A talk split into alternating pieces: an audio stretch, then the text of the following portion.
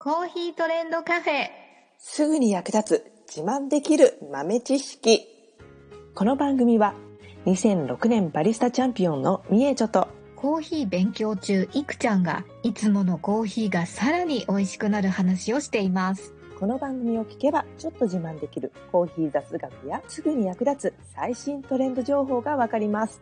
ラジオトークで毎週火曜日お昼の12時からゆるっとお昼休み、木曜日の夜10時10分からはカフェ好き女子の夜会をライブ配信しています。美味しいコーヒーの入れ方など皆さんのご質問にもお答えしますのでぜひ欠かさず遊びに来てくださいね。みえちょ先生、はい。なんでしょう。あのー疑問があります、私には。ほあの、うんコーヒー豆を買いに行って、うん A 店と。B 店で買ったうん。コーヒー豆のうんつぶつぶの大きさが違うんです。ああ、なるほど。あんなんでいいんですか？ほう。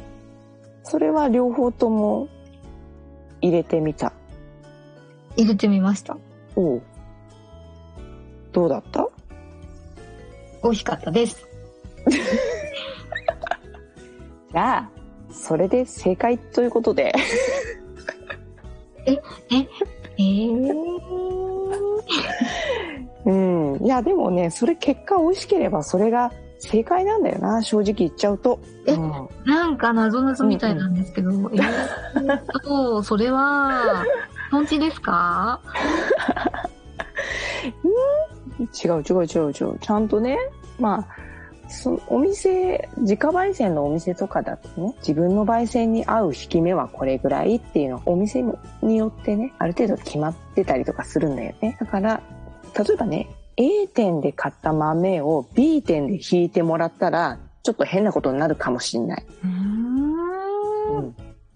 うんだけど、そのお店のもので、そのお店の引き方っていう風に買っている分には、多分それはね、お店の人がこのぐらいの流度にすると、お客さん多分みんな間違いなく美味しく入れられるぞっていう引き目をきっと研究してくださってると思うので、そうそうそうそう。なんて、まあ多少の粒の大きさはね、同じ入れ方であれば、まあ、あとは焙煎の状態とか豆の状態とか、そういう要素によっても変わってくるので、その粒々の大きさだけが絶対っていうわけじゃないんだよね。なんかちょっと分かってきた気がします。おー。なんかその、うん。焙煎の仕方と、うん。その引き目のつぶつぶの大きさは、うん。もうセットでうん。お店がベストにしているっていうことですね。そうそうそうそうそああ、なるほど。う。うん。で、このお店は、うちのお店は、このぐらいのね、まあ例えばちょっとあ他のお店よりちょっと粗挽きかもしれないけど、粗挽きにしても味がしっかり出るように焙煎してるんだよっていうメッセージが入ってると。まあ逆にうちのコーヒー豆はよそよりちょっと細かめにひいちゃってるけど、それだけ旨味をいっぱい出してほしいからなんだよっていうメッセージかもしれないし。まあいろいろ。うん。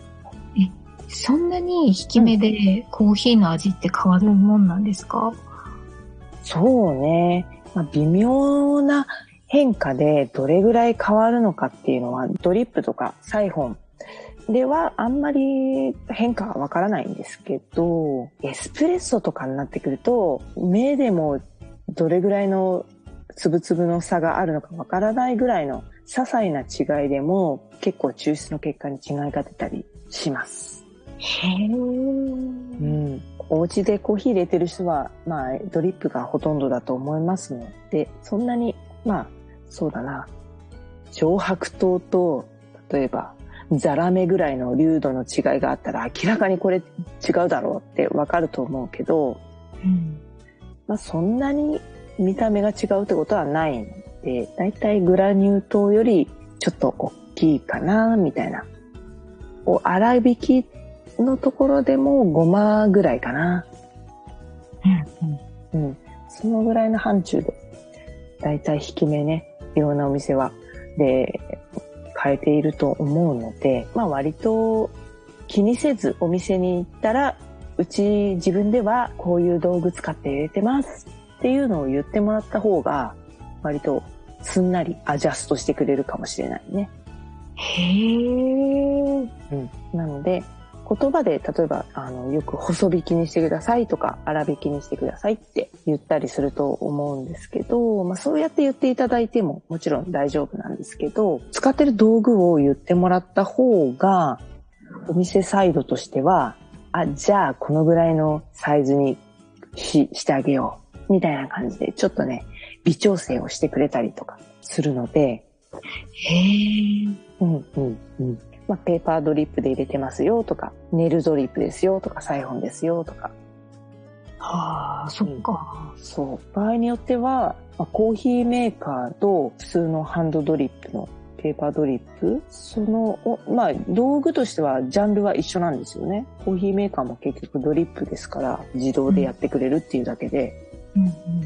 なんだけど、微妙に変えてくれるところもあります。へーすごい。とコーヒーメーカーの方が若干粗くしたりしてるっていう人はいましたね。へー。うん。なので、ちょっとこだわりのお店に行った際には、ぜひぜひ、引き目もちょっとお任せして、ちょっと丸投げしてみて、はあ。そう。そしてそのお店の個性をね、まるっと味わってもらうっていうのはいいね。え、粗挽きの方が、うん。うんと、ど、ど、ど、ど、どうなんですか？なんか雑味で安いとか大味になるとかなんかあるんですか？そうですね。うん。粗い方が大味になりがちですかね。へー。その代わり雑味はあんまり出ない。ああ、なるほどね。うんで、細かく引いた方が雑味は出やすい。味もね、全体的にすぐ出る。あ、そっか、雑味も出やすい。うんなるほど。ええー、そっか。うんで、あとはあまり器具にそぐわない引き方をしてしまうっていうのが一番ね、良くないことなので、はい。まあ、例えばエスプレッソで、えっ、と、普通のドリップ用のコーヒー豆入れると、もう本当に透き通った茶色い水って感じ。え、そうなんですか？なんか、薄く色付けされてるだけの水みたいなのしか出てこないからね。え、そうなんですか？そう。へえ。だから、まああのその逆もあるよ。その、ペーパードリップでエスプレッソ用のコーヒー豆入れたら、もうお水が下に出てこない。詰まっちゃって。うんあ、えっ、と、細引きすすぎちゃうから？そうそうそうそうそう。あコーヒー豆の上に水たまりできちゃうからね。あーあ、そういうのはエスプレッソマシーンじゃないと、うんうん。うまく抽出できない。そうそうそうそう。なるほどね。そういう風にね、できてるからね。だから極端にあ細く引いたり粗くし引いたりっていうのはね、避けた方がいいかなと思います。あーうん、うん、なるほど、なるほど。うん。なので、まあ一番いいのはお店の人に丸投げ。あとはね、自分で、スーパーとかで、あの、備え付けのミルで自分で引くときも当然あると思うんですけど、そういう時も、あの、メモリとかに目印が書いてあるはずなので、その目印にね、合わせて調整して引いてもらうっていうのがね、安心かなと思います。わかりました。うん。奥が深い。楽しんじゃえ。おー。最後までお聞きいただきありがとうございました。あなたのコーヒーライフに少しでもお役に立てたら嬉しいです。ご質問やツッコミは、ラジオトークで受付中。毎週火曜日お昼12時から、ゆるっとお昼休み。木曜夜10時10分から、カフェ好き女子の夜会をライブ配信しています。ぜひ遊びに来てください。ではまた次回の配信でお会いしましょう。